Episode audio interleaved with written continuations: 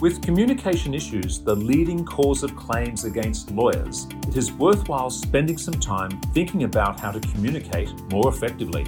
Host Julian Morrow and barrister Ian Duane discuss the particular challenges of communicating with neurodiverse clients and some practical ways you can improve your awareness of and meet different communication styles. Welcome to Risk on Air. I'm Julian Morrow. Today, we're discussing communication with neurodiverse clients in litigation. The Australian sociologist Judy Singer is widely credited with coining the term neurodiversity. It was in her undergraduate honours thesis in 1990. Today, the neurodiversity movement aims to achieve greater acceptance of neurological differences, whether or not those differences are perceived to be a disability, and advocating for the complete inclusion of and respect for neurodiverse people. To discuss the issue of communication with neurodiverse clients, we're joined by barrister Ian Duane. Ian, welcome to Risk on Air. Thanks very much. Neurodiversity is, I think, intentionally a very broad term, Ian, and in the same way that we now refer to the autism spectrum, neurodiversity encompasses the huge range of different ways that different brains in different people function. Could you give us a sense of what that range is in terms of neurodiversity, and I suppose what the implications of that are for lawyers? I think you've captured it perfectly by saying it's a huge range. It's the range of humanity itself. So people just think differently. Some people can be very literal. Some people can be very abstract. Some people can have an enormous intellect. Some people may have less academic skills. So really, it's the diversity of human intellect and perspective and reasoning. And it encompasses a range of situations, some of which are sort of diagnosed medical conditions, others of which might be acquired. What sort of conditions and situations are we talking about, Ian? So I think originally the movement was championed to better understand and represent people who are autistic, but ADHD, people with learning disorders, those with cognitive difficulties, so that could include acquired cognitive difficulties. And I think it's recognised as extending to people with mental health difficulties or intellectual disabilities. And I suppose no matter where on that range of situations a person who you're dealing with might be, and indeed with all clients, probably all people, communication is absolutely essential. The bedrock really of what we do as lawyers is communicating, representing, and obviously you need to understand and have understood your client and your advice in the context of proceedings. And Lawcover tells us that communication is the highest cause of negligence claims against solicitors. So it's not just a nicety, it's got real world practical ramifications. Yes, we don't want to be there. So it's a good incentive to remember the importance of communication. What can and should lawyers do to better communicate with and represent neurodiverse clients, Anne? The starting point is just to recognise how diverse they are and to perhaps not have preconceptions, whether they're negative or positive. So to really get an understanding of who is this person, how do they communicate, what factors are their strengths and what are their weaknesses, and how's that going to affect what I have to do in terms of my practice? So that's really an issue which I suppose presents itself on the very first occasion, from the first time you meet a client. Let's work our way through the course of litigation and maybe delve into some of the more tricky areas. I suppose one aspect of it, and not to say that this is something which arises in all cases of neurodiversity, but presumably there will be times where a lawyer will have to make an assessment about capacity. Well, that's right. I think your first conference is that really great opportunity to just sit back and really listen. You might need to encourage a little bit, so provide opportunities for the person to communicate with you and tell you why they're there and what they're seeking and what they're hoping to achieve. So the first conference is a really good opportunity to pick up some clues about what are the factors that relate to this person, and in more extreme cases they could be as significant as, does the person have the capacity to initiate the proceedings? Do they have the capacity to enter into a retainer, which is obviously an important thing for lawyers? And will they need a case guard in some proceedings? So that first interview can sometimes be either them telling you directly or you surmising that there may be some issues that need some further investigation. And it's interesting that you say either telling you directly or surmising. There's real subtlety and complexity there, isn't there? Because neurodiversity advocates have written about this. Many neurodiverse people may mask their atypical traits. Some people are more comfortable disclosing their neurodiversity than others, and individual decisions in that are perfectly legitimate, but it's something that lawyers at first meeting really need to be aware of. Absolutely. I think there are a lot of lawyers, engineers, doctors who are neurodiverse. So really there isn't one thing that's going to come in and like a label that flashes above their head to tell you exactly what the implications are. And of course, people have the right to dignity and self-determination and to be heard properly. So these are important issues. How can we respectfully explore and consider what needs to be done in each particular case? Can you give us some examples, Ian, of whether it's capacity-affecting situations or not, just the sorts of different practices that could work for certain clients or that you've found that work, and some of the range of those options? Yes, obviously trying to format a way of best getting the most out of your professional relationship. So, for example, in some cases that might be a home visit, so somebody's going to communicate with you much better and you might get a better sense of what the issues are for them in a home environment. It's so diverse depending on the person at hand, but I suppose sensory issues can come into it as well, can't they? Absolutely. So for example, a quiet environment that doesn't have lots of noises coming at people unexpectedly could be quite important for people with sensory issues. Having a fidget device can be quite a useful aid to communication. So just letting people be comfortable in the context of their conferences with you. I think we live in a time where people are increasingly aware of and maybe even sensitive to the language that's used.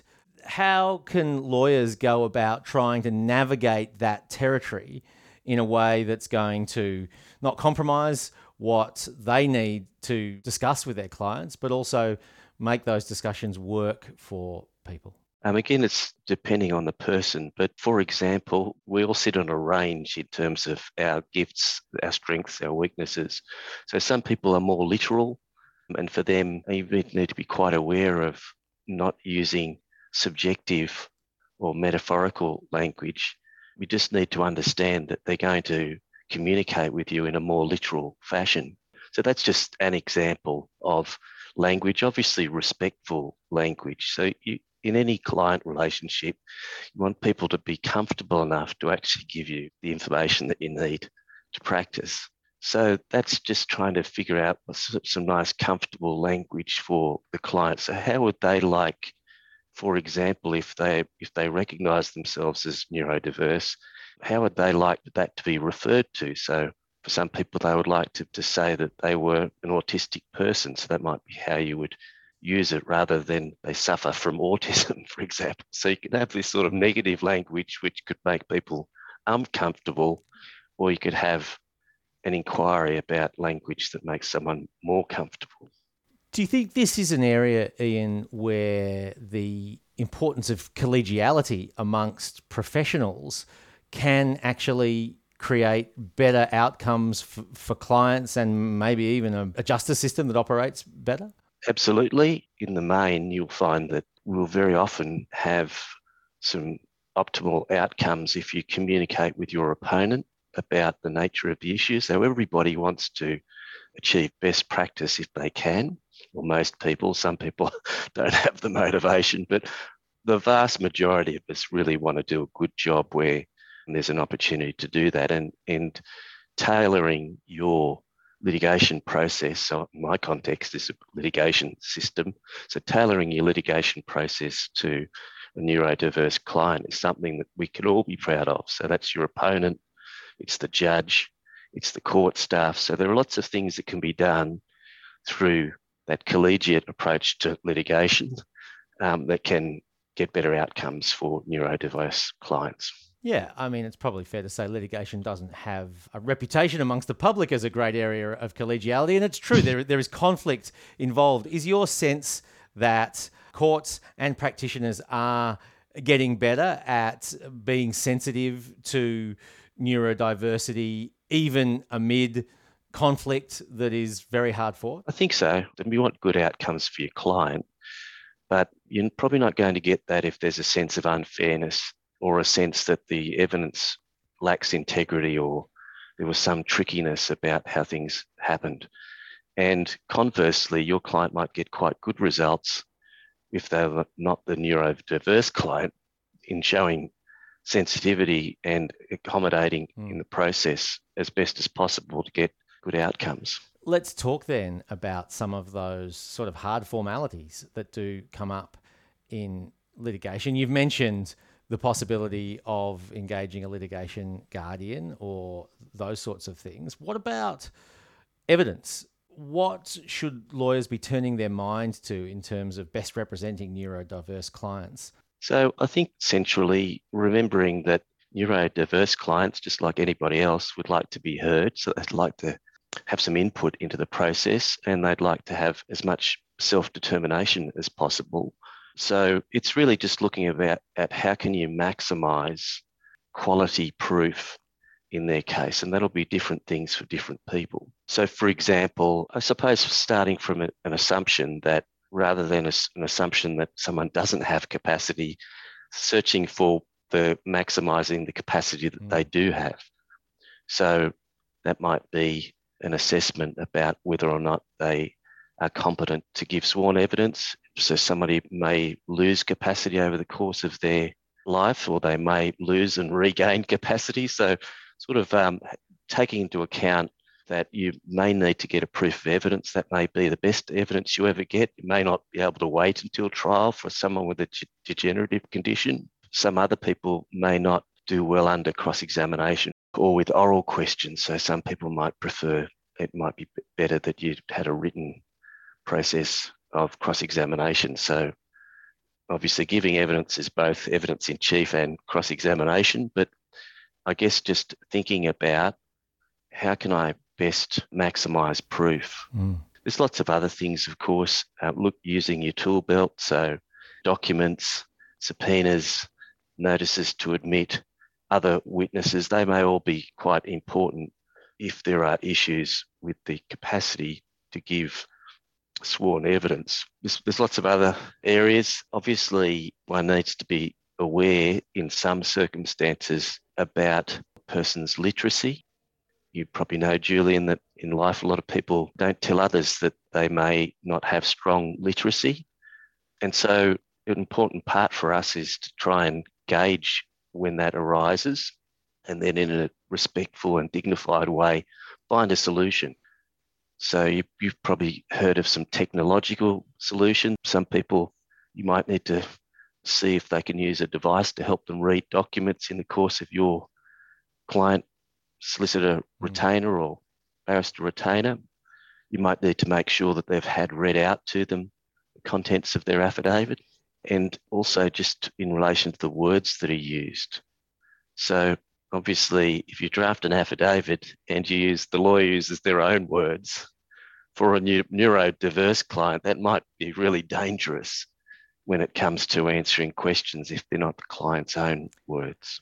In the cut and thrust of the courtroom, could you give us some reflections on the ways that questions are asked and being alert to the possible differences of understanding between an interrogator and a witness and the ramifications that can have for the court process generally? That's a really good question. I think it's really striking with autistic spectrum witnesses. Obviously, we all communicate from a perspective and with our own biases. So if you have somebody who's very literal in terms of the way that they communicate, you need to be very aware of that so that one doesn't mistake a literal answer for an obstructive answer. So disagreement to a proposition, they just may disagree with the literal proposition that you put to them. So there needs to be some real care in drafting questions that understand the way that the neurodiverse client communicates and to understand their answer and be ready to adjust and accommodate that person so that there's respect shown in the cross-examining process for misunderstandings that can arise through questions and answers. In terms of going back to that question of claims against solicitors and how often they relate to problems in communication, what would your recommendations be in terms of systems or procedures, things that a practitioner might do a little bit differently from the way they do it with other clients in order not only to protect the best interests and get the best result for the client, but also to make sure that, you know, from a future liability perspective, you've done the best to protect yourself as well? Really good question. And there are lots of things that can be done. So obviously there's the basics of taking notes and being genuinely inquisitive so that you are alert to the steps that need to be taken, whether that is obtaining a case guardian in more profound or extreme cases or some other step. But it could be something basic like really knowing your brief or your file. So if you have a neurodiverse client, some of them have a great capacity for detailed knowledge of a particular subject, for example, the litigation that they're engaged in. So they might view a lack of careful knowledge and understanding, detailed understanding of the brief. They might see that as a lack of competence.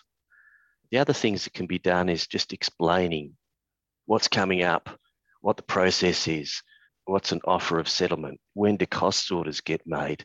Just because you're telling the truth doesn't mean the fact will be established.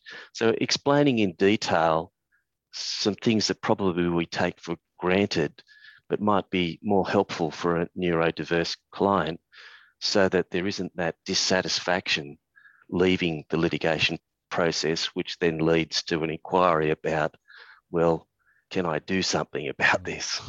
And while this discussion, Ian's been focused on communicating with neurodiverse clients, as you've already recognised, neurodiversity is something that isn't just limited to clients. It's going to be there amongst work colleagues, whether it's solicitors, barristers, on the bench. It's everywhere. So it's something that practitioners need to be aware of in their own workplaces, even when we're not dealing with clients. Absolutely. So you can't change how somebody else is. You can try and adapt to communicate with each other. So just the same as it's difficult for yourself to change the way that you are in terms of your, you know, are you literal or are you very flowery, metaphorical sort of person? Is it difficult for you to speak without your hands moving? Those are the sorts of things that you just have to adapt and I suppose dish it up the way that the person, the way is most effective for that circumstance. So if you have a neurodiverse judge, there are plenty of them, then just present the case in a way that's reflective of the way that judge would like to hear it. I would have thought it's a sensible approach. Otherwise, there's going to be all sorts of misunderstandings and conflict. So you're right, neurodiversity it's everywhere. And I think just that sort of the endeavour to be understood and to communicate effectively, which is just so central to what we do, it's really a great opportunity for us as practitioners to show our worth or lack of when we're communicating with neurodiverse people. Yeah, so it's a question of being sensitive and aware and also taking it almost as a professional responsibility to think about accommodations and implementing them and taking some ownership of that. Absolutely. Absolutely. It's far more rewarding as a professional to feel like you've had a really good communication and you've represented who the person really was, or if they felt they've been heard or respected. These are really central to how we perceive what the value of what we do. And the converse of it, of course, is being on the end of litigation, because there isn't that feeling. Ian, thanks very much for speaking with us on Risk on Air. Thanks very much, Julian. Thanks for listening to Risk on Air by Lawcover. Join us for the next episode on current risks in legal practice to stay up to date.